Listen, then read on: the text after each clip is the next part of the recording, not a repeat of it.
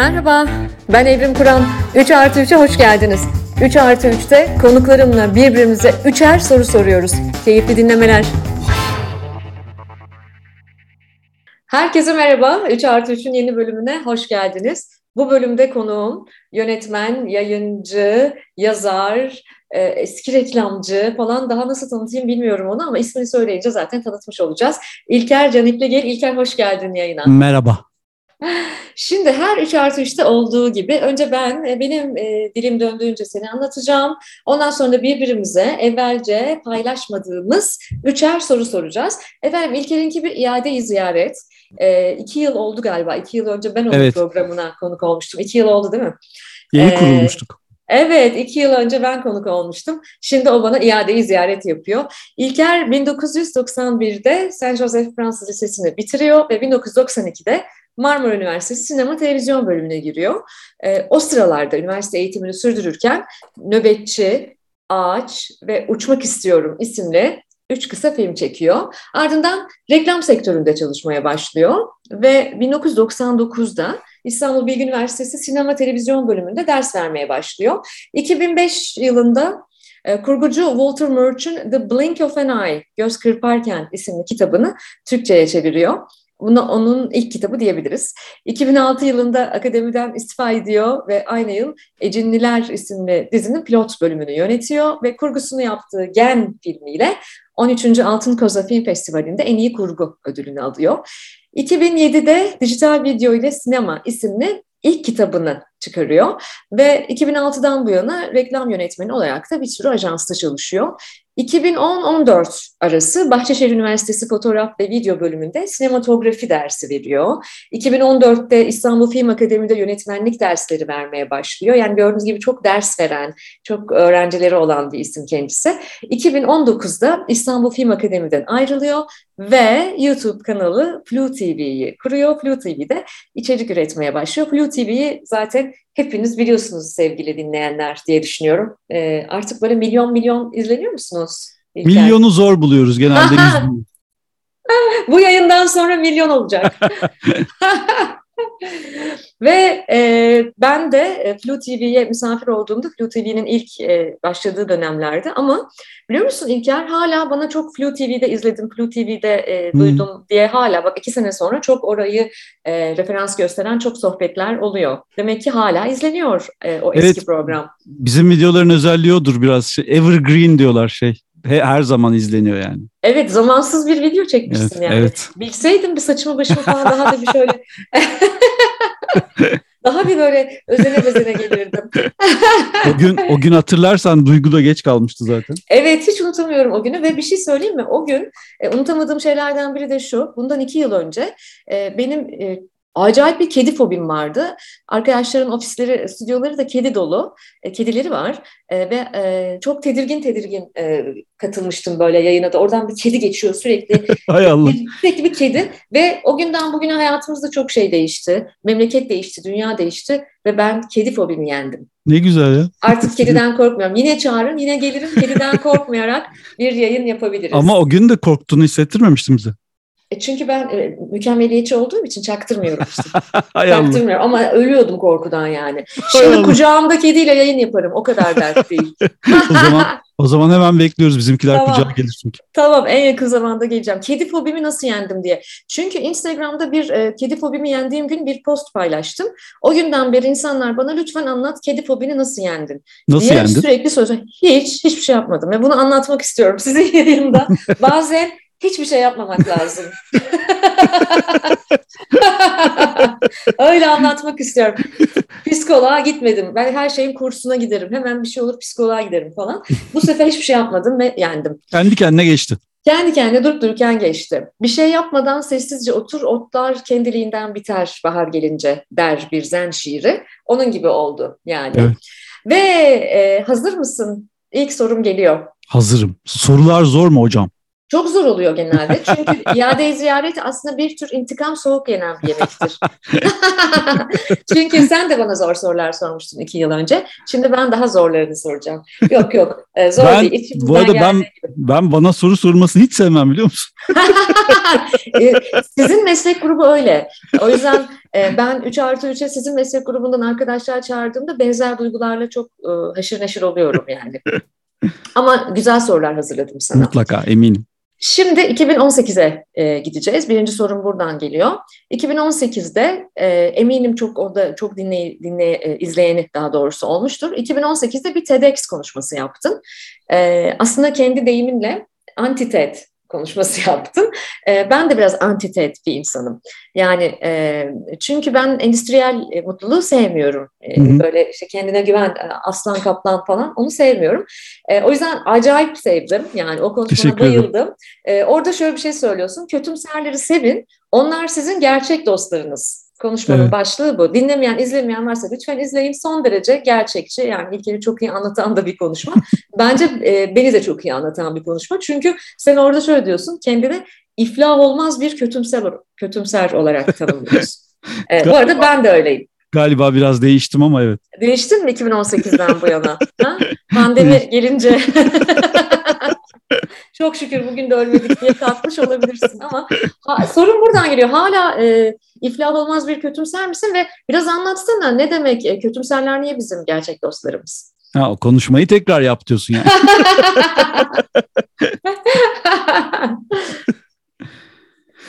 Ya merak ettiğim bir şey bu aslında. Çocuk, yani böyle şey gibi terapi konuşması gibi olacak ama çocukluğumda e, bir ilk beş buçuk yıl yalnızdım ben. Sonradan kardeşim oldu.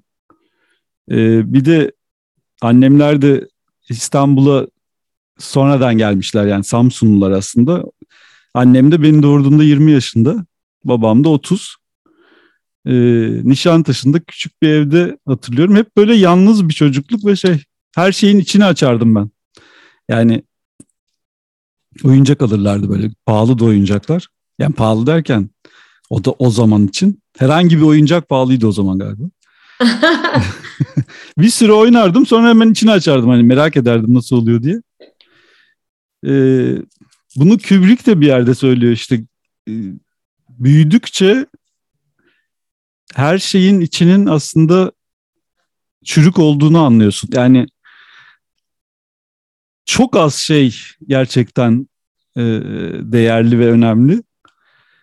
Ve her şey aslında hani aslında ölüme doğru gidiyor ya. Hani bizde. Dolayısıyla aslında temel hal zaten kötümserlik olmalı gibi geliyor bana. Bilmiyorum kısa bir cevap mı oldu ama. Sen tabii konseptleri de anlatmamı isteyeceksin şimdi. Yani konuşmanın konseptlerini. Ee, o aşırı kötümserliğin şöyle bir yararı var. En kötüyü daima beklediğin için en kötü bile olsa yeterli e, şeyi sağlamış oluyorsun. Yani aslında standartlarını düşürüyorsun. Yani en kötüyü beklersen ne olursa artı oluyor. Zararları da vardır belki yani bir şeylerden geri durmaya da yol açıyor olabilir ama e, herhangi bir işe kalkışırken genelde ben Türkiye'de insanları çok iyimser görüyorum. Yani ama şey boş bir iyimserlik. Yani konuşmada da örneklemiştim yani dünya bizi kıskanıyor işte. Yani şu vardır ya hep Türkiye'de biz dünyanın en iyi ulusuyuz aslında ama herkes çevremizde bize oyunlar kuruyor. Ee, bu mesela çok ilginç bir kafa değil mi? yani yok öyle bir şey çünkü yani. yani bir sürü yurt dışında sen benden daha fazla yaşadın. Yani Kanada'da mesela böyle bir şey var mı abi? Biz Kanadalıları geri bırakmaya çalışıyorlar. Dış güçler falan diye bir muhabbet duydun mu hiç Kanada'da? Avustralya bizi kıskanıyor diyorlar. Cidden. Avustralya bizim soğuğumuzu kıskanıyor. Eksi kırkız ya biz. Gerçekten çok acayip. Bu herhalde bizi ayakta tutuyor. Çok acayip. İlginç bir şizofreni bu aslında ya. Ve ya o kadar yaygın ki yani nasıl olur da koca bir toplum bu hale gelmiş olabilir diye onu düşünüyorum. Yani çünkü e, dünyayı değiştirmek mümkün değil. Yani sen yani kendine bakıyor musun? Hani terapide de hep o söylenir ya. Kendine bak. Sen ne yapıyorsun? Yani hani dünya niye sana engel olsun? Dünya niye bununla uğraşsın? Yani hani dünyada Amerika'da bir takım adamlar oturup şey mi diyorlar hani Türkiye'yi nasıl önleriz falan yani abi.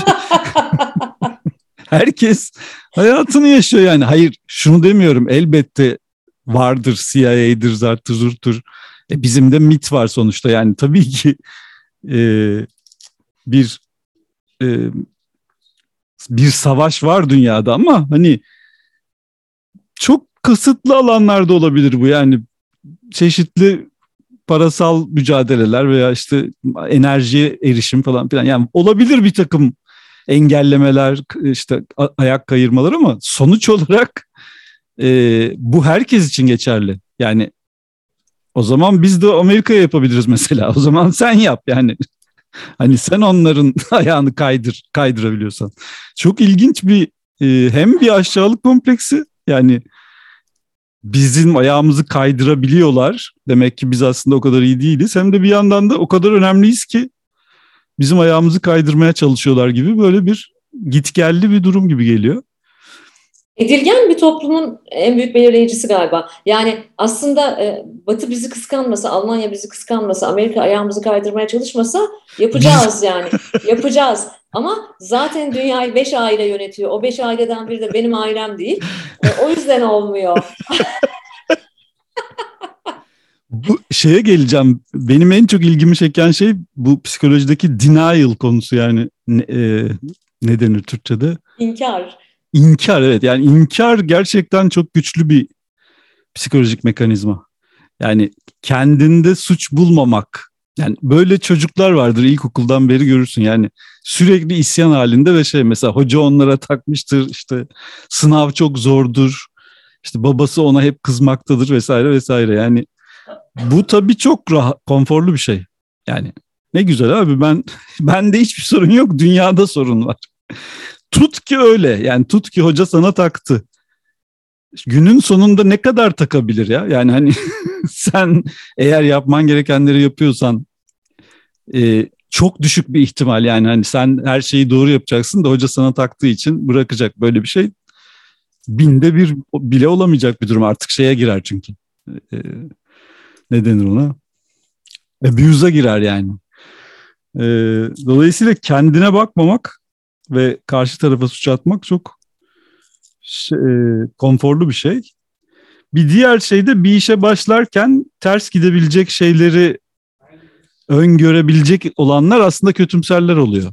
Yani hı hı. tabii ki tamamen kötümserliğe kapılıp o işe hiç girişmemek doğru bir şey değil ama e, gerçekçi olmak ve ona göre bir proje geliştirmek lazım. Yani işte otomobil yapacağız, dünyaya satacağız diye değil de belki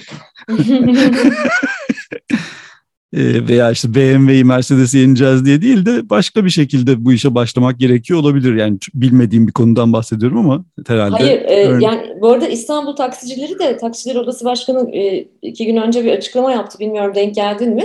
E, dedi ki artık uçan taksiler gelecek dedi. Kim yapacakmış? E, işte yani Batı bizi kıskanmadığı zamanlarda biz yapacağız herhalde onu. Yani, ama uçayan taksi. Ben de yani, bilmiyorum yani ben yerdekilerden bir fayda görmedim. Eğer aynı taksiciler kullanacaksa onlar düşen taksiler olacak o zaman. Sonra ben de bu sefer nasıl mazeret bulurlar diye düşündüm tamam mı? Abi ben stratosferin taksisiyim falan gibi mesela. kısa Oradan, mesafe. Kısa mesafe uçmam.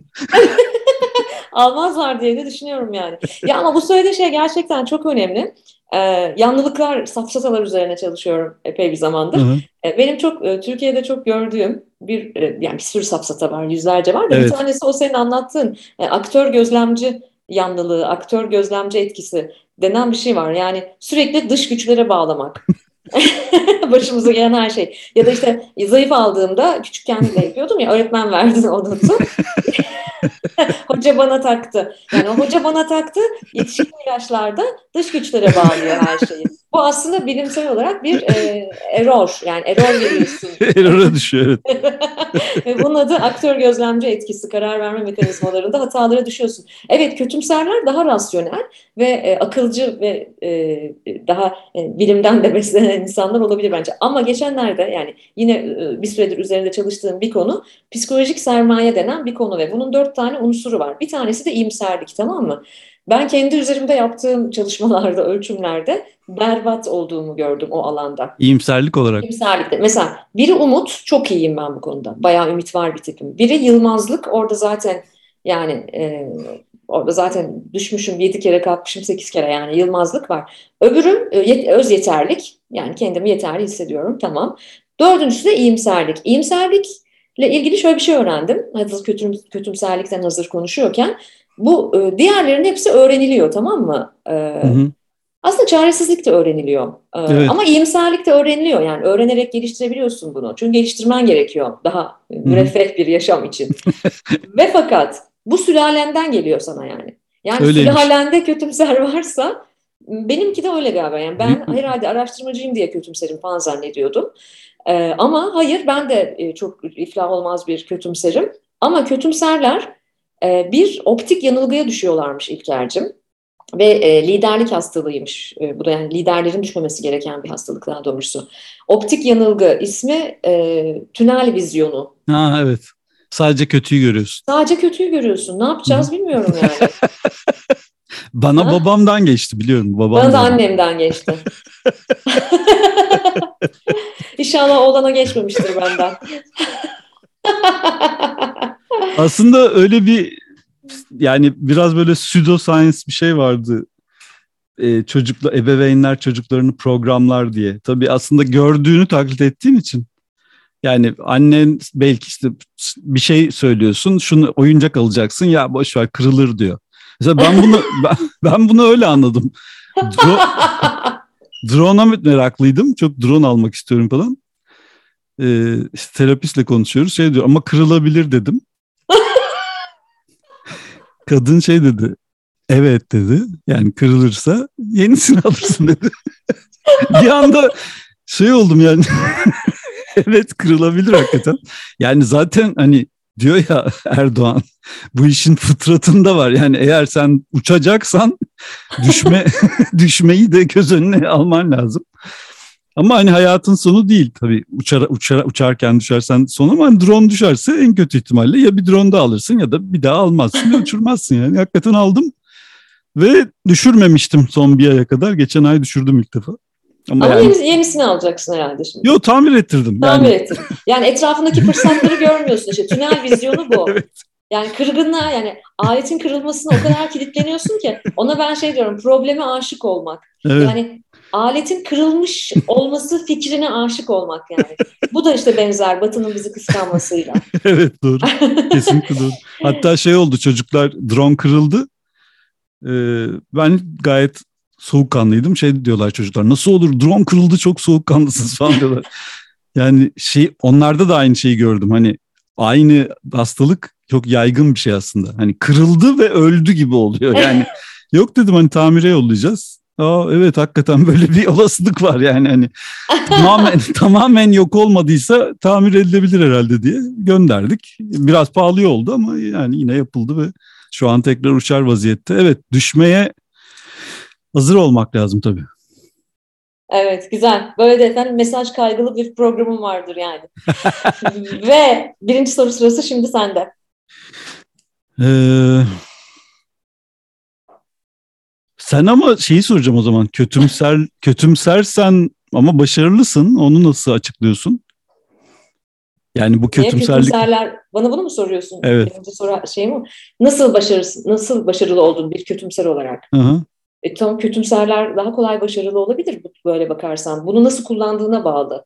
Yani B, C, D, E, F, G planları yaparak başıma şöyle kötü bir şey gelirse böyle mi olur diyerek.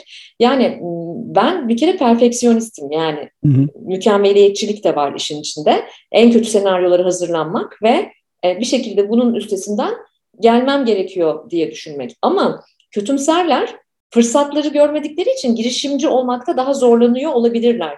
benimki de kanlı oldu zaten. Hala da öyle. Yani ben şöyle söyleyeyim sana. 20 küsur yıldır bu piyasanın içindeyim. Normal şartlar altında artık daha az yorulmam lazım. Tamam mı? Daha az yorularak para kazanmam. Daha az yorularak üretmem lazım. Ama kötümser olduğum için ben çok yorularak üretiyorum. Hı hı. Yoruluyorum yani. Halbuki e, daha romantik bakabilsem meseleye, iyimser bakabilsem yani bugüne olumlu atıflarda bulunabilsem o zaman e, şükredeceğim sürekli. Şükredeceğim. Çok şükür bugün de böyle. Peki e, sen diyeceğim. sen hemen mi başarılı oldun yoksa bir zaman aldı mı? Sence? Ben hemen mesela ben hemen başarılı olmadım. Çok ben de hemen başarılı olmadım. Hı. Hatta ilk yıllar bir hayli deli muamelesi gördüm. O ne ya? O ne? Ne kuşağı? Git başka bir şey yap falan gibi. Yani ama ben yani çok kafayı takmıştım bu işe ve ben bütün yaptığım işlerin ortasına e, yaşamsal döngüleri, jenerasyonları koyacağım, gençlik araştıracağım bol miktarda ve onun etrafında bir iş kuracağım diye. E, inatçıyım ben yani kötümserim ama bir taraftan da inatçıyım. O yüzden pes etmedim. Bir de niye başarılı oldum biliyor musun? Benim başarısız olma gibi bir şansım yoktu ki. Sebep? E, gene geçenlerde bir sohbette de aynı şeyi söyledim. Yani e, çünkü çok konforlu bir yerde oturmuyordum öyle yani başarılı olmak zorundaydım. Bir sponsorum yoktu, bir hamim Hı-hı. yoktu. Yani bende e, de öyle evet. Dolayısıyla ben yani başarılı olmayacaktım da ne yapacaktım? Ne yapacaktım Ama yani? canım aynı durumda olup bir sürü insan başarılı olamıyor. Belki de seçiyorlar bunu. Bu arada başarılı mıyız o da hani şimdi. Ha başarı ne? Yani izleyenler şey, ha, şey yapmasınlar evet. şimdi. Heriflere bak yani kadınla adama evet, bak ikisi ya. de kendilerini çok şey, başarılı. Bunlar çok narsist falan da diyebilirsiniz. Bence başarı istediğim işi yapmak. Ben evet. parayla falan ölçmüyorum. Sen de istediğin işi yapıyorsun. Zevk aldığın işi yapıyorsun. Evet. Öyle değil mi? Ama şöyle daha başarılı olmak her zaman mümkün tabii ki. Yani. Kubrick, sen Kubrick olmak istiyordun yani. O olmadı evet. Olmayacağını nereden biliyorsun? Yok o. ya bu konuda çok güzel bir hikayem var. Bir arkadaşımın oğlu Ali bu Harvard'da okuyan aslında bizim kanalda da bir ara Harvard günlüklerini yapıyordu. Hala da yapıyor. Hı hı bu lisedeyken okulda şey diyorlar. E, şiir yaz diyorlar. Şiir yaz, yazma ödevi veriyorlar. Bu da yazıyor. Öğretmeni çok beğeniyor. Aa Ali çok güzel yazmışsın falan diyor. Eve geliyor. İşte öğretmen şiir yazdım beğendi falan diyor. Ba işte babası annesi şey diyorlar ya çok güzel aferin falan diyorlar. Çocuk şey demiş. Ama Nazım Hikmet kadar iyi değilim demiş. Ve daha da komiği babası annesi gülüyorlar falan. Sonra dedesini anlatıyorlar. Dedesi de senin gibi perfeksiyonist. Dedesi de şey diyor aferin çocuğa bak. Kendini biliyor. Haddini biliyor diyor. Şimdi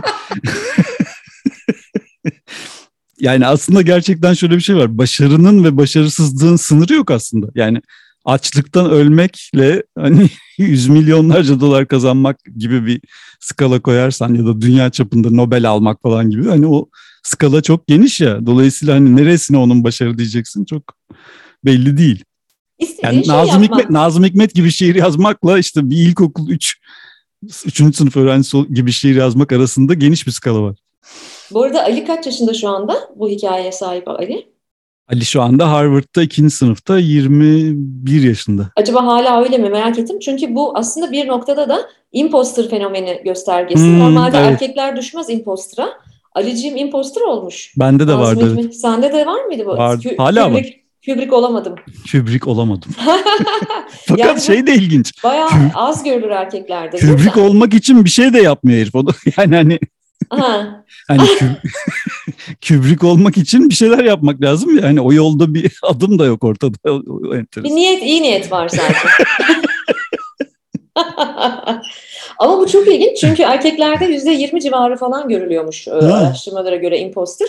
E, sizde daha ziyade e, sözün meclisten dışarı Dunning-Kruger daha çok görülüyor. Tam tersi olan kifayetsiz Tam tersi, evet. Yani her şeyin uzmanı. Evet. Yani mesela ekonomist mesela ben ekonomistim diyor mesela ya da ben diyor e, modacıyım diyor. Ben diyor tasarımcıyım diyor. Ben ben bu işleri evet, çok evet. iyi bilirim diyor. Türkiye'de çok o da çok görünen bir şey bir yandan. Şimdi maalesef bu dertli olduğum bir konu. Beni tabii bir sürü ben bugüne kadar 700 tane video yapmışız. Yüzlerce insanla konuştum sen de dahil. Ve tabii her konuda bir fikrim giderek daha da oluşuyor. Zaten var. Hani hep şey diyorlar kendini ne sanıyorsun her konuda bilgili misin falan filan. Aslında tamamen ben öyle ben öğrenmek için soruyorum. Yani her zaman şunu diyorum lan olmadı yine. Hani bir bir röportaj yaptığımda şunu daha iyi yapabilirdim, bunu daha iyi yapabilirdim. Yani aslında Dunning-Kruger değil tam tersi dediğin evet. gibi imposter. Hani. Sen de imposter olabilir. Evet. E, Dunning-Kruger olsa sen o Hı. kralını yapıyorum ben. Biliyorsunuz ben e, Türkiye'nin Kubrick'iyim derdim mesela. impostersa şöyle diyor ne zaman foyam ortaya çıkacak? Evet imposter öyle diyor. Benim bir sahtekar olduğumu aslında hiçbir halt bilmediğimi anlayacaklar bir gün. zor bir yaşam tabii. Zor ya zor yani. Ben de zaten şiddetli seviyede var. Ee, zor bir yaşam. Ee, tedavisi de var mı yok bilmiyorum valla 46 yaşıma geldim. Gürül gürül imposterım yani. Ama sen iyi saklıyorsun. Ee, oyunculuk dersi falan aldım ondan olabilir. yani profesyonel konuşmacıyım falan ondan onun etkisi olabilir. Mesela ben TEDx'e çıktığımda mahvolmuştum. Yani hayatımın en zor ve kötü günüydü o ya. Sabah kustum falan yani öyle öyle söyleyeyim. Gerçek bir sahne, canlı bir sahne değil mi? Ya çok zor geldi 2500 kişilik o sahne. Evet. Ee, yani çıktığım anda his şeydi üzerime bir tır geldi gibi bir şey oldu böyle. Bak TED, TED, e, TEDx ile ilgili yani TED başlığı altında da sana bir imposter örneği anlatayım ki sen de zaten kendi konuşmanda bunu söylüyorsun. Ee, ben yani Kanada'da yaşadım yıllarca. Bu arkadaşların merkezi de biliyorsun Vancouver TED, ana TED sahnesi Vancouver'da. Ve e, ben yıllarca e, ben TEDx'lerde konuştum yani birkaç TEDx'te konuştum.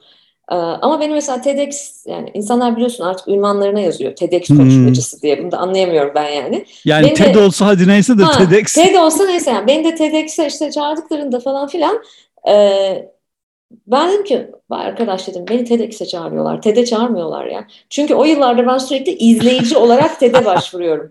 Bak çok acayip bir para veriyorsun. 10 bin dolar mıydı neydi değil mi? Ve artık ben bayağı bir e, balatayı yaktım, gemileri yaktım. Gideceğim diyorum yani. izleyici olmak istiyorum. Ben üç kere TED'den izleyici olarak reddedilmiş biriyim. tamam Nasıl? mı? Onlar izleyici, izleyici ya. İzleyici, izleyici de mi seçiyor? Tabii izleyicilerde başvuruyorsun. Hmm. Böyle önden geliyor sana. Üstelik yani Kanada'da yaşıyorum. Orada bir şirketim var bilmem ne. Ee, ben aynı zamanda e, çok eskilerden e, gönüllü e, çevirmen, hani TED'in gönüllü hmm. çevirmen ekibi var. Oralarda falan çalışmışım. TED, bir sürü TEDx'ler yapmışım falan filan. Sonra ben bir küstüm TED'e. Yani dolayısıyla ya, ben bak bu tipik bir imposter. Yani TEDx'e beni çağırmışlar. Hey gidi. Beni ana TED sahnesi seyirci olarak almadıktan sonra falan. ha, bana da şey gibi geliyor mesela TEDx'e çıkmak çok önemsiz geliyor bana. Ee, açıkçası çünkü, bana da öyle. Onun başka çünkü, bir amacı var. Hayır, çünkü ben yapabiliyorsam çok önemli değil. Şöyle hat, hatta daha komik söyleyeyim. Ben yapabiliyorsam herkes yapabilir. Herkes yapabiliyorsa demek ki zaten değersizdir. o zaman ben de bundan sonra yapmayayım diye olabilirsin diye. Yani bir, bir fasit döngü yani bu. Bunu da açıklasın psikologlar. Peki şimdi ben e, ikinci soruma geçiyorum. Hı hı. 2019'da Flu TV'yi kurdun. Ee, bir sürü içeriklerin var. Demin e, sen de anlattın. Bir sürü içerikler yapıyorsunuz. Ee, ama sen e, bir taraftan hani sinema televizyon okudun. Bilgide, Bahçeşehir'de dersler verdin. Flu TV ne alaka? Sorun bu. Yani ya senin bir taraftan da böyle bir öğretici, eğitici kimliğin var. Gerçi ben biliyorum orada da çok gençleri yetiştiriyorsun hı TV'de ama yani ben böyle oturayım ve böyle içerikler, böyle deliler gibi içerik geliştireyim falan. Yani çok mu lazımdı mesela Türkiye'nin bir Flu TV gibi bir platforma mı ihtiyacı vardı? Güzel soru. Bunu bana Ali Taran sormuştu bir kere. Reklam filmleri çekmeye çalışırken Ali Taran'dan randevu almaya çalışıyordum 23 yaşında. Sonra ben Ali Taran'a bir fax çektim falan. O zamanlar fax diye bir şey vardı. Çağırdı. Ne yapıyorsun oğlum sen dedi. İşte 23 yaşındayım reklam filmi çekiyorum. Siz de bana reklam filmi verin diyorum. Ali Taran da bilirsin. Evet. Ali, Taran, Ali Taranlığının top seviyesinde. Niye şirket kurdun dedi. Yani bir açık mı gördün dedi.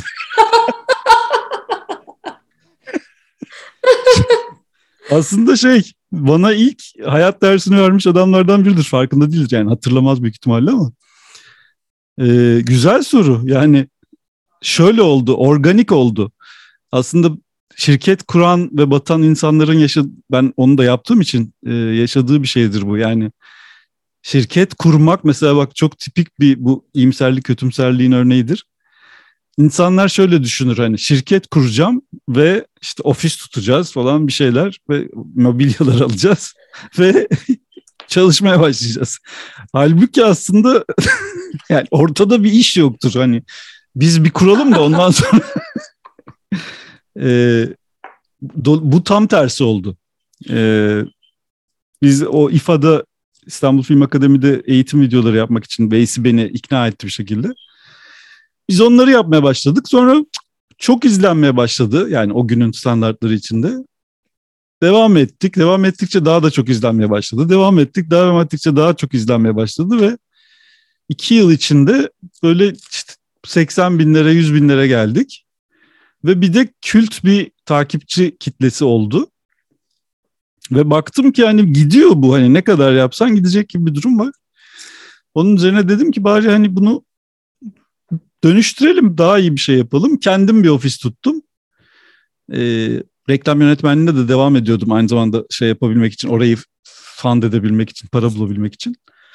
İşte oradan kazandığım paraları buraya yatırıp e, küçücük bir ofiste başlamıştım. O sırada Emrah Safa Gürkan'la tanıştım. Kendimden başka bir talent arıyordum yani sadece benim olacağım bir içerik değil de başkalarının da olacağı bir içerik yapma fikri hep vardı. Emrah'la çok iyi klik edince ve o program çok patladı. Şey olmaz öyle saçma tarih diye bir şey yaptık. Ee, o çok tutunca işte izlenmeler daha da arttı. O izlenmeler arttıkça biz daha çok yapmaya başladık. Böyle kar topu gibi büyüdü. O arada hala reklam filmleri çekiyordum mesela tek tük. Sonra bir baktım ki asıl işim bu oldu yani. Hem daha eğlenceli hem daha güzel hem daha iyi para kazandırıyor. Bıraktım reklam yönetmenliğini ve bu sefer bir adım atmak gerekti yani. Sen yeni gel sen bize geldiğinde tam o adımı yeni atmıştık yani. Yeni, büyük ofise geçmiştik. Ee, ilk defa eleman tutmuştuk. İlk, Duygu ilk elemanımızdı. O da Maaşlı. işe gelmiyordu ama olsun. Hala gelmiyor. ee, sonra Emrah'ı Emrah'la yolları ayırdık. Ee, orada bir tereddüt ettik falan. Ee, ama yapmaya hep devam ettik ve yaptığımız bir şekilde karşılık buldu. Yani aslında şirket kurup bir yani bir business plan yapıp gir, girmedik de business'ın kendisi bizi şirket kurmaya itti. Dolayısıyla tersten oldu yani. Reverse engineering oldu aslında. Çok Doğru, güzel. Doğrusunun da olduğunu düşünüyorum. Ben de öyle düşünüyorum. Çok güzel bir örnek. Evet. Şimdi de böyle pırtlak gibi e, şey e, içerik e, üreticileri yani TEDx konuşmacısı gibi içerik evet. üreticisi ünvanı görüyorum her yerde.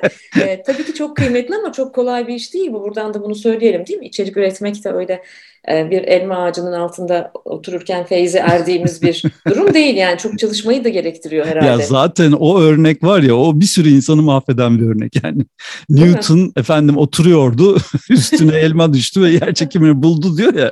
Yani ya olur mu böyle saçma şey? Türk tipi girişimcilik. yani e, ben şeyi çok duyuyorum hala yani. Abi bir fikir hani öyle bir fikir bulacağız ki. Ya bugünlerde çok güzel bir dizi var. E, The Playlist diye belki seyretmişsindir. Seyredeceğim en kısa zamanda. Hmm. Çok güzelmiş yani gerçekten. Spotify'ın çıkış hikayesi ya. Yani şu bir fikir değil ki yani biz müzik satalım hani bu bir fikir değil. Yani onun teknolojisini geliştireceksin, hakları alacaksın. İşte tek şey teknik tarafı var. Yatırım bulacaksın, legal fiiller bilmem neler. Yani çok çok çok büyük bir çabanın sonucunda o oluyor ve genelde de olmuyor. Yani bir sürü öyle platform deniyorlar aynı zamanda. Bir tek bu çıkıyor. Yani onun için kötümserlik yine aslında oraya geliyoruz. Kötümser yaklaşmak lazım. Gerçekçi olan o gibi geliyor bana. Evet, gerçekleri söylemek dostluktandır derim ben de her zaman. Senin o TED konuşmanda e, kötümserler sizin gerçek dostlarınız dediğin gibi. e, ben de çok inanıyorum buna. Ve ikinci soru sırası Sıra sende. bende.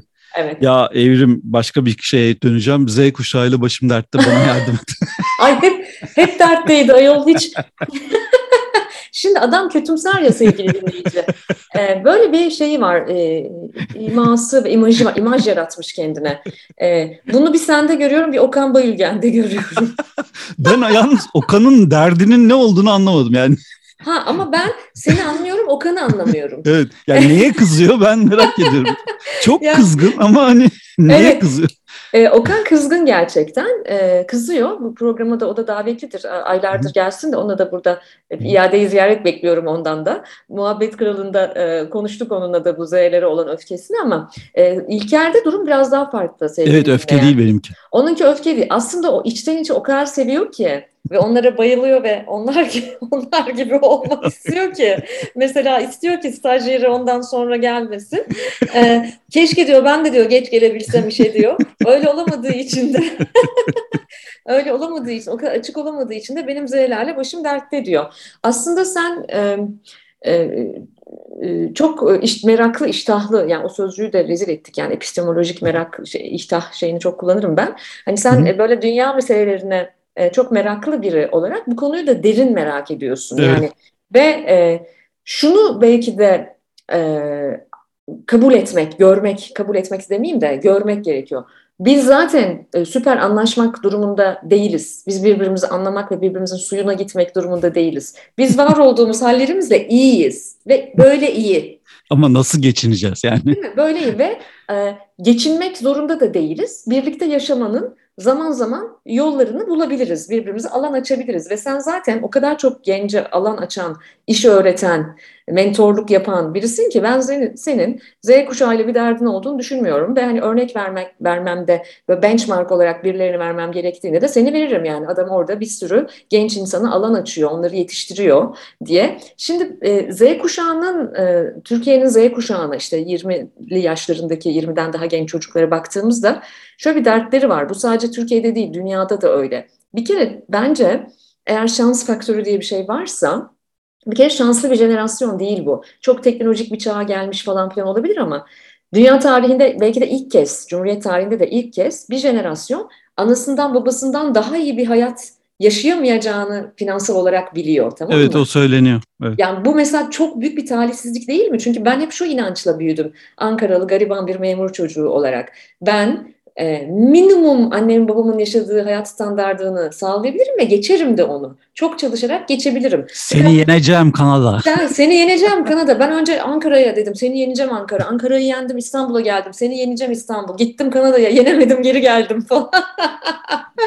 Ama hep içimde o inancı taşıdım tamam mı? Bunu yapabilirim ben. Bu çocuklarda bir kere buna dair bir inanç yok. ve Biz bunu Türkiye araştırmalarımızda özellikle liyakat sorgulamalarımızda çok görüyoruz İlker. Bu sene e, 100 bine yakın gençle çalıştık yine ve e, yüzde 60'ı diyor ki Türkiye'nin kurumlarında liyakat yok. Yani hak ettiğin yere gelemiyorsun. Staj yaparken bile ben de diyorum ki mesela çocuklar çok gençsiniz daha. Liyakat olup olmadığını nereden biliyorsunuz? Diyor ki ben diyor stajyer olarak bir yere başvurduğumda bile, başvurmak istediğimde bile kayırmacılık var diyor. Birinin bir şeyi olman gerekiyor diyor. Şimdi bu çok talihsiz bir şey. Benim hiç kafamda 20'li yaşlarımda böyle bir algı yoktu. Ben çok çalışırım. Hı hı. Yemem, içmem, uyumam, çok çalışırım ve bunu hallederim. Algım vardı ve ben hani paralı Aslında bir ailenin çocuğu da değildim. Seninki de bir illüzyonmuş tabii bu arada. He, o da doğru. Ama bir miktar beni ayakta tutmuş. Evet zaten illüzyonların güzel tarafı odur. Yani Evet. Bir miktar bir yani bir 30 yıl kadar falan 16 yaşımdan beri çalışıyorum. 46 yaşındayım. 30 yıl beni ayakta tutmuş. Ee, Bunlar da böyle bir şey yok tabii. Bunlar o e, o e, hayalperestliği çok erken bir e, evrede kaybediyorlar. Yani hayal kurma yetisini erken bir evrede kaybediyorlar. O yüzden geçinmek demeyelim ama e, birlikte yaşamanın bir yolunu bulacaksak sanki sanki bize biraz daha fazla rol düşüyor gibi geliyor bana. bir spe- spesifik örnek vereyim. Derdim benim spesifik bir şey. Yani dediklerim var da şöyle bir şey oldu geçenlerde. Ee, ben şöyle bir prensibim var. Onlara da defalarca söyledim. Yani Flu TV'de çıkan her şey jilet olmalı. Jilet tırnak içinde. Yani sesi düzgün, görüntüsü düzgün, işte sallanmasın kamera, işte her şey açık net anlaşılsın, kompozisyonlar güzel olsun vesaire vesaire. Ee, bir şey yaptık, uğraşıyoruz. Ee, arabada bir şey çekmişiz. İşte ben yine arabanın içine üç tane kamera koydum bilmem ne. O kameraları birbirine tutturmaya çalışıyoruz falan uğraşıyoruz. Ben yine bağırıp çağırmıyorum ama işte onu öyle yapın, bunu böyle yapın. Uğraşıyoruz, uğraşıyoruz. Yapıyorlar, beğenmiyorum, bir daha yaptırıyorum falan. En sonunda Duygu şey dedi ya hocam dedi şuna bakın dedi. Açtı. Ee, 3 milyon izlenen bir video. Yine ve Duygu'nun e, neredeyse Z kuşağı sayılabilecek bir, birileri yapmış. Tek bir video, tek bir kamerayı koymuşlar. Kamera patlıyor, çatlıyor, ses mes hiç hiçbir özen mözen yok. Bir an durduk böyle şimdi. hani e, ve sonra ben eve gidip düşündüm hani şuna geldi çünkü ya ne uğraşıyorsun? E, bu bizim kuşağın yabancı olduğu bir şeydi. Bize öyle öğretilmemişti çünkü. Yani dediğin gibi biz çok iyi yapacağız ve onun karşılığı mutlaka görülür gibi bir şeydi ya. Onu geçiremiyorum karşı tarafa. Derdim o yani. Evet, e, evet yani çünkü e, bu bir kuşak hikayesi değil ki, bu külliyen, kümülatif olarak vasatlaşmış bir ülkenin hikayesi. Doğru söylüyorsun. Vasatın bir seksapeli var. evet yani vasat daha fazla reward, şey, daha fazla ödül kazanıyor. Daha Aynen fazla. öyle. E, evet. Yani ben de aynı şey yaşıyorum. Bak bir kuşak araştırmacısı bu konuda ahkam kesen biri olarak benim de ekip arkadaşlarım da genç arkadaşlarımla hani biz bir danışmanlık araştırma ve danışmanlık şirketiyiz ve biz de bol bol rapor üretiyoruz. Hı. Bir tane imla hatası gördüğüm zaman üç gün falan konuşuyorum ben. Toplantı falan yapıyorum yani niye imla hatası oldu. Sen onu anlamıyorlardır. Yani ve muhtemelen benim e, rahatsız olduğumu düşünüyorlar yani. Ve idare ediyorlar beni. Ve yüz kere bu konu gündeme gelmiştir. Yüz kere de bir daha olmayacak deyip geçiştiriyorlar beni. Evet nasıl başa çıkıyorsun peki? Ee, Tam, tam soru bu çünkü. evet nasıl başa çıkıyorum? E, içimi döküyorum. Hı hı. E, ve en sonunda hani senin jilet gibi dediğin gibi ben de en sonunda şöyle diyorum. Bu şirketten, Evrim Kur'an danışmanlıktan imla hatalı hiçbir rapor çıkamaz diyorum. Ertesi rapor gene öyle çıkıyor. Çünkü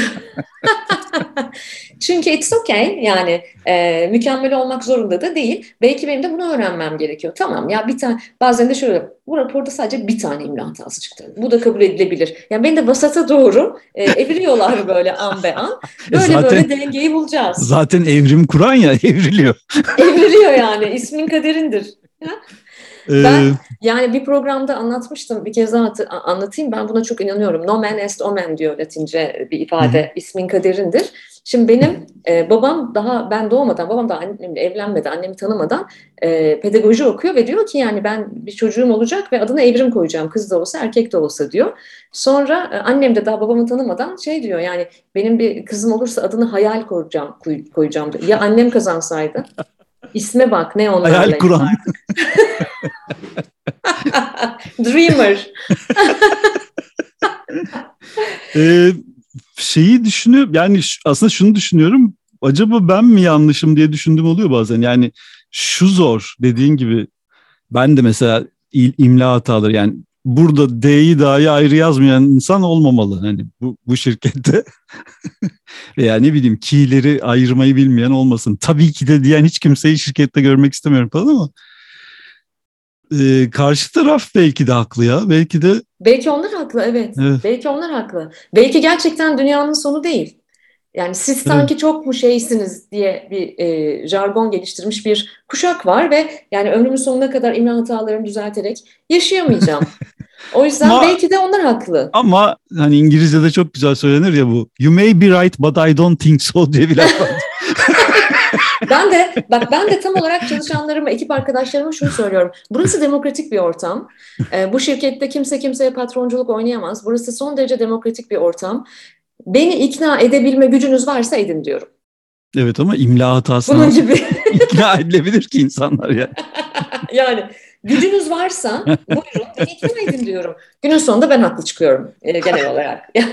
Bilmiyorum patron olduğum için mi ama ama genelde ben demokratik bir ortam sağlamaya çalışıyorum. Sadece bireysel olarak mükemmeliyetçiliğimden kaynaklı bir sıkıntım var. Anladım. Yani senin, senin bu cevabın bana iyi oldu. Demek ki sen de aslında çözemiyorsun. Şey Tabii yapıyorsun. canım. Tabii yani e, mum dibine ışık vermiyor yani benzer şeyleri ben de yaşıyorum, oğlumla da yaşıyorum. E, ve efendim geldik e, bu Üçüncü soru. programın üçüncü benim tarafımdan sorulacak üçüncü ve son sorusuna. E, bir vakitler çok sevdiğim sevgili Tanıl Bora şöyle bir şey yazmıştı. Demişti ki linç en aşikar medeniyet kaybıdır. Lincin sıradanlaştığı, kolektif bir utanç yaratmadığı, infial uyandırmadığı bir toplum toplum olma vasfını yitiriyor demektir. Bu beni çok etkiler her zaman ee, ve bu yani Tanıl Bora'yı anmadığım neredeyse bir gün bile Türkiye'de yaşarken geçmiyor. Çünkü bir atasporu haline aldı. Ee, birisi bir şey yapsa da ben onu linç etsem diye. Geçtiğimiz günlerde sen de bu spordan payı da aldın. Ben bir zaten takım bu, sporudur zaten. Ben bu sporun şeyiyim, veteranıyım. evet, veteranısın sen. Geçenlerde gene ee, sen de aranıyor musun bilmiyorum arkadaşım yani durduk yere de linç mi? Yani senin de o saatte orada ne işin vardı diyebilirim mesela. e, bu aralar linç ediliyor e, sevgili İlker. Hakan Şükür'le bir röportaj yaptın. 3 saatlik bir yayın yaptın diyelim yani değil mi? 3 e, saatlik bir çekim onu 1.47'ye Sonra onu evet onu kırptınız ve e, bu acayip bir infial yarattı sosyal medyada ve bir sürü farklı farklı yerlere çekildi falan. Ee, ne hissediyorsun, ne düşünüyorsun ve biz e, niye böyleyiz? Yani e, neden böyle olduk? Yani sen e, ne yaptın? Yani nasıl bir hata yaptın? ne, ne durumdasın? Bir anlatsana. Beni en çok şaşırtan e, lincin büyüğü e, gazetecilerden geldi aslında. Yani şöyle bir şey oldu. Biz sonuçta ben gazeteci değilim. Flu TV haber kanalı değil. Hani biz bunu her zaman yaptığımız şeyi yaptık. Hani 700 videoda ne yaptıysak, nasıl Evrim Kur'an'la konuştuysam benim için farklı değil onunla konuşmakta. Yani e, tabii ki durumları farklı ama hani gerçekten Evrim Kur'an'ı nasıl merak ediyorsam öbürünü de aynı şekilde merak ediyorum. Dolayısıyla bir fark yoktu fakat tabii onlar ben şöyle bir laf ettim orada tabii biraz provoke etmiş olabilirim. Hani bu işi keşke gazeteciler yapsaydı da bize kalmasaydı. Çünkü gerçekten önemli biri. Yani kabul et etme, sev sevme, yaptığı yanlışları bir kenara koy. Sonuçta Türkiye tarihinde senden benden daha başarılı biri. Yani akses evet. etmesi zor bir yani altın ayakkabı almış işte Avrupa gol kralı olmuş bilmem ne yani dünyada en hızlı gol atan insanlardan biri vesaire vesaire 10. 11. saniyede attığı bir gol vardı.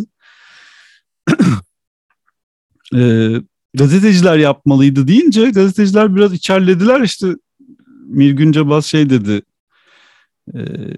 yani aslında çok da haber değeri yok falan dedi sonra şey e, Cüneyt Özdemir benzer şeyler söyledi falan. İşte Nihat Genç girdi topa. Yani bugün işte Hadi Özışık. Bir de her gün A Haber'deyim. Arkadaşım Mustafa Seven'le birlikte. Şey diyorlar işte düğmeye basmış birileri falan diyorlar. Ya çok beni gerçekten bu kadar yıldıran çok az şey var hayatta. Yani yalanla mücadele etmek çok zor ya. Yani şey diyorlar mesela hiçbir şey sormadılar öyle dinlediler mal mal diyorlar. Şimdi abi sorduk yani hani bir sürü soru sorduk. Bütün akla gelecek yani normal zekada insanlarız ikimiz de Mustafa ile yani geri zekalı değiliz. Dolayısıyla herkesin akla gelebilecek soruları sorduk hatta fazlasını da sorduk. O da kendi cevaplarını verdi. Cevap alamadığımızda tekrar sorduk. Yine ver, vermedi. Yani ne yapalım? Ee, işte kimse düğmeye de basmadı. Hani Flu TV şey demiş birisi. Flu TV'nin face'inin ne olduğu ortaya çıktı falan diyenler var. Şimdi böyle bir şeyle mücadele etmek çok imkansız aslında. Yani bir şeyin olmadığını kanıtlayamazsın ya. Yani nasıl kanıtlayacaksın olmadığını? Hani o F oradan gelmiyor arkadaşım. Nasıl kanıtlanabilir ki? Tersi kanıtlanamayacak bir şey. Ee, dolayısıyla şaşkınım ama bir yandan da mutluyum. Çünkü ta başa dönersem aslında dekonstrüktivist bir e, yapısı var Flu TV'nin. Yani var olan şeyleri alıp bozmakla ilgili bu hani oyuncakların içine açıyorum demiştim ya. Yani normal bir röportaj yapmak değildi orada amaç veya buradaki röportajlarda yani yapılamayacak bir şeyi yapmak lazım. Çünkü zaten herkes diğerini yapıyor. Ee, yani bir PR röportajı değil, bir siyasi röportaj değil. Yani gerçekten sanki arkadaşmış gibi oturup konuşup sormak ve dinlemek ve yargılamamak üzerine Blue TV'nin felsefesi. Fakat ülke öyle kutuplaşmış ki yani gerçekten hani bunun şeyle de ilgisi yok. Okumuş yazmış olmak işte sağcı solcu ulusalcı bilmem ne yani ne yaparsan ki hangi tarafa dönersen dön aslında hiçbir tarafa yaranamıyorsun ve şunu görüyorsun. Bunu Mirgün Cabas'a da söyledim. Yani herkes başkasının yok olmasını istiyor. Yani gerçekten fiziken yani yeryüzünden kalksın yok olsun bu insanlar istiyor. Şimdi bu çok üzücü ama aslında demek ki toplumun yapısında bir faşist eğilim var. Yani üzülerek söylüyorum bunu ama yani olamayacak bir şey bu. Çok fazla insan var yani 80 milyon insan var bu ülkede. Bunların içinde FETÖ'cüler de olacak, işte e, IŞİD'çiler de olacak, komünistler de olacak. Ve yani bu şey değil ki hani böcek ilacı sıkalım ve hani kalmasın gibi bir şey yapamıyorsun. Yani toplum öyle bir şey değil. Ama hakikaten dediğim gibi yani en okumuşlarda bile o refleks duruyor ve tehdit olarak görme yani yani İlker bunu yaptı demek ki biz gazetecilere laf etti falan hani çok garip kafalar geliyor bana ya gerçekten şey yapamıyorum algılayamıyorum nereye neye varmak istediklerini. Yani e, şey şu söylediği şey o kadar kıymetli ki e, evet e, yapı bozumcu işler Hı-hı, yapıyorsun evet. ama zaten içerik üretmek yapı bozumculuğu gerektiriyor. Evet. Yanı sıra zaten Türkiye'de medya özgür olsa, medya benim merak ettiklerime benim araştırmama fırsat vermeden bana servis etse olanca şeffaflığıyla o zaman zaten bütün bu bunlardan da bahsetmiyor olacağız ama ben tabii ki merak ettiğim insanların hepsi benimle aynı ideolojiye, aynı background'a, aynı inanca sahip insanlar değiller ve merak etmek de insan hakkı. Evet. Dolayısıyla sen de tabii ki bunu yapabilirsin. Ee, ama neden linç bu memlekette bir atasporu? Çünkü tolerans seviyesi çok düşük bir evet. toplumuz biz. Yani hatta kültürel kodlarımızda indulgence, hoşgörü seviyemiz hmm. bizim bayağı düşük. Hani evet. o kadim Anadolu bilgeliğinde falan yer alan o hoşgörü, e, evet. ne olursan ol gene gel falan. E, öyle bir şey e, bizim inşa ettiğimiz e, mühendisliğini yaptığımız Türkiye toplumunda pek çalışmıyor. Çalışmadığını evet. görüyorum ben. Yani pek kabul edemiyoruz. E, ya benimsin ya toprağın, ya bendensin ya öl e, gibi böyle bir durum var. O yüzden e, bence iyi içerik üretenler de bu ülkede yani vasat içerik üretmeyecek olanlar da evet. bu ülkede cesur olmak durumundalar. Cesur olmayı göze almak durumundayız biz. Ben bir kitap okumuştum. E, Ichiro Kishimi e, diye bir bir Hı-hı. Japon e, yazarın. Sanırım hala Türkçe'ye çevrilmedi ama inşallah yani yayın evleri de buradan Hı-hı. dinliyorlarsa çevirsinler. The Courage to be Disliked kitabın Hı-hı. adı. Evet. Beğenilmeme cesareti, sevilmeme, beğenilmeme cesareti. Şahane bir kitap tamam mı? Adından belli. Çok süper değil mi? Zaten benim için courage budur. Ya bütün dünya beni sevsin ve benimle hemfikir olsun veya ben bütün dünyayla hemfikir olayım e, diye bir kaygım yok benim.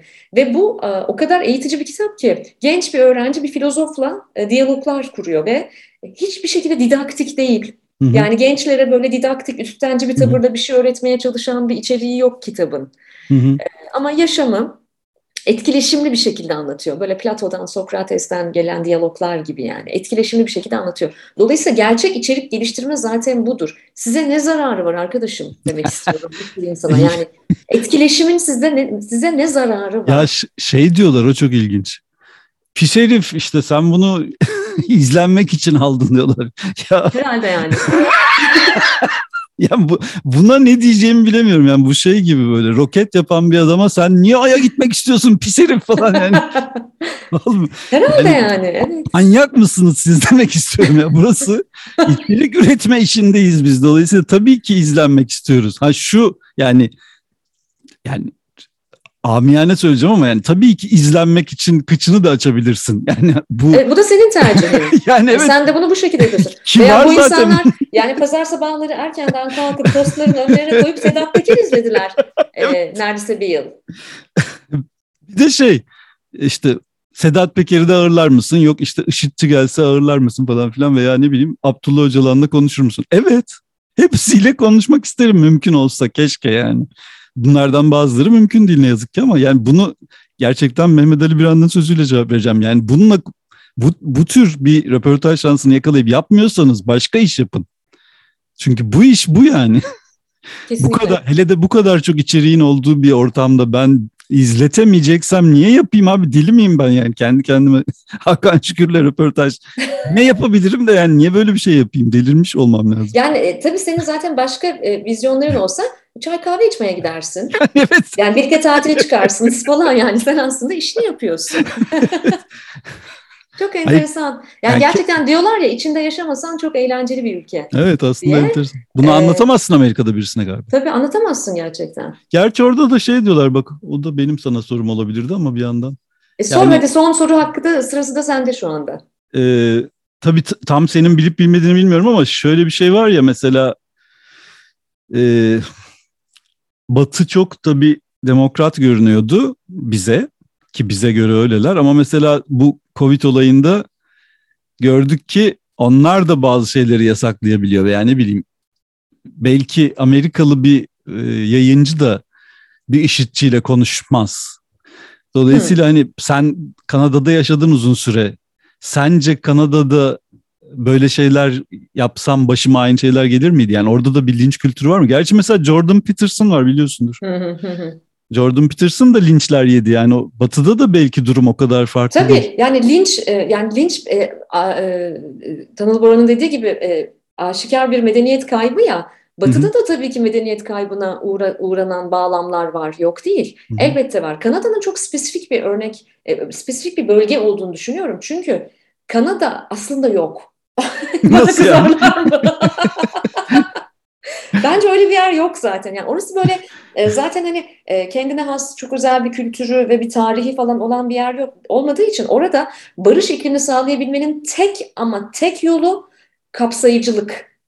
Hmm. Farklı düşüncelerin, farklı inanışların, e, farklı cinsiyetlerin, farklı kültürlerin e, blend olması hmm. ve kapsayıcı olması ve onlara ses verilmesi. Dolayısıyla Kanada'nın var olmasının yani var olmasının yolu zaten e, düşünce e, hürriyeti ama yasalarla çerçevelenmiş bir düşünce hürriyeti. Fakat hı hı. bu yasalar sen şu yayını yapamazsın, bu yayını yapamazsın demiyor. Bu hı hı. yasa diyor ki e, kadını böyle korurum, çocuğu hı hı. böyle korurum, yoksulu, evsizi, açı böyle korurum, hayvanları ve ağacı da böyle korurum diyor. Hı hı.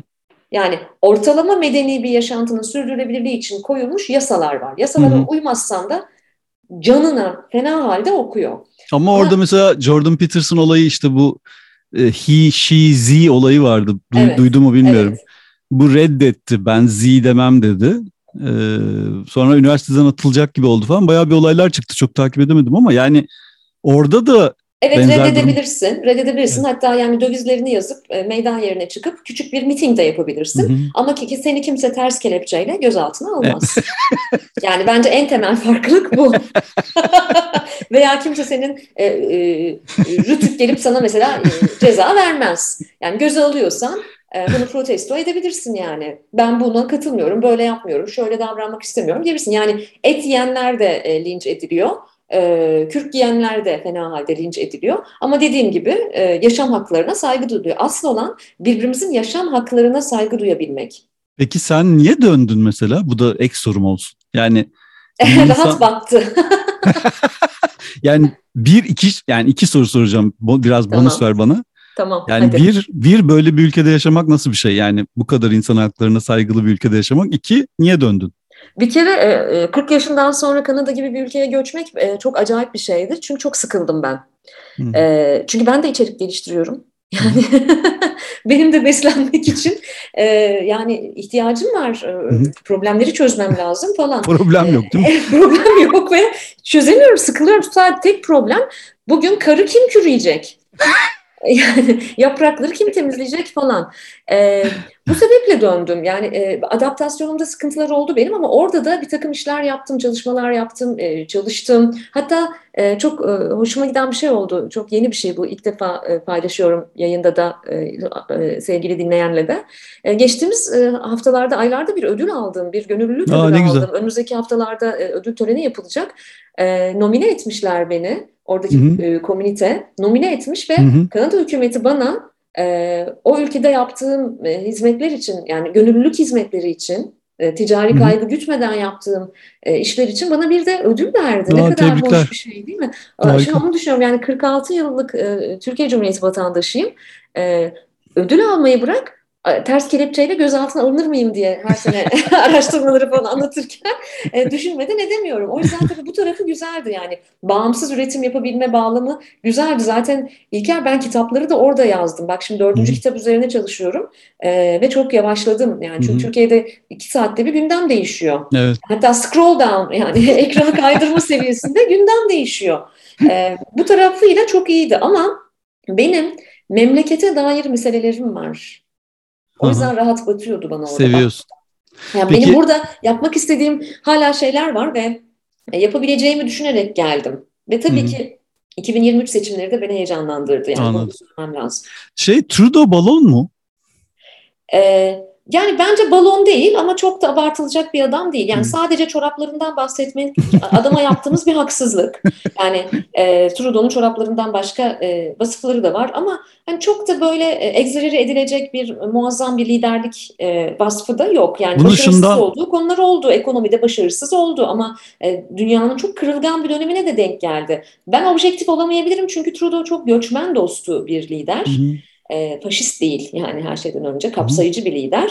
E, o yüzden ben onunla ilgili objektif olamayabilirim. E, feminist bir lider, feminist evet. bir erkek lider. Bu taraflarıyla e, çok takdir ediyorum ben onu. Biraz şeyden soruyorum bu bizim jenerasyon hatta bizden küçükler artık iktidara gelmeye başladılar ya Fransa'da Macron Evet. Bu Trudeau ama balon çıktı mesela Macron büyük balon çıktı. Trudeau'da da çok şikayetler duydum onun için sordum.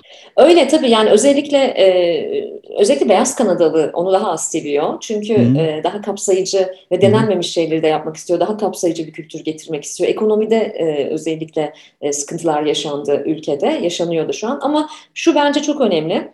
Ben her şeye rağmen Türkiye Büyük Millet Meclisi'nin gençleşmesine ve hı hı. özellikle 70 yaş üstü siyasetçilerin mentor olarak kalması gereğini evet. e, inanıyorum, düşünüyorum. Yeni liderler, yeni genç liderler görmek gereğine inanıyorum. Ama politika üretmek kolektif bir çaba olmalı. Yani bence deneyimli politikacılar, e, alan uzmanları genç liderlerle birer takım olarak çalışmalılar. Hı hı. Evet. Yani onun da bir dengesi olmalı. Evet kesinlikle. Böyle bir eş başkanlık sistemi olsa keşke. Hı hı. Tamam mı? Bir genç bir e, yaşlı genel başkan olsa mesela. O zaman ben Duygu'ya bir sorayım bakayım. bir sor bakalım mesela eş başkanı olsa şirketin. Batarız. ya o batırır sen çıkarırsın falan. Geçinir gidersiniz. İlker evet. çok teşekkür ederim. Ben teşekkür ederim. İyi ki geldin. Ee. Bizi bıraksan daha saatlerce konuşuruz evet. ama memleketin de derdi bitmiyor zaten. Gene buluşuruz, gene bir araya geliriz. Evet. İnşallah böyle yapı bozumcu içerikler üretmeye, gençlere ilham olmaya, onları alan açmaya, öğretmeye devam edeceğin çok sağlıklı, keyifli bir ömrün olur. Sağ ol. Ee, ve en kısa zamanda görüşmek dileğiyle. Sağ ol. Ben de sana başarılar diliyorum. Görüşmek üzere. Ayrıca ödülün için de tebrikler. Teşekkürler.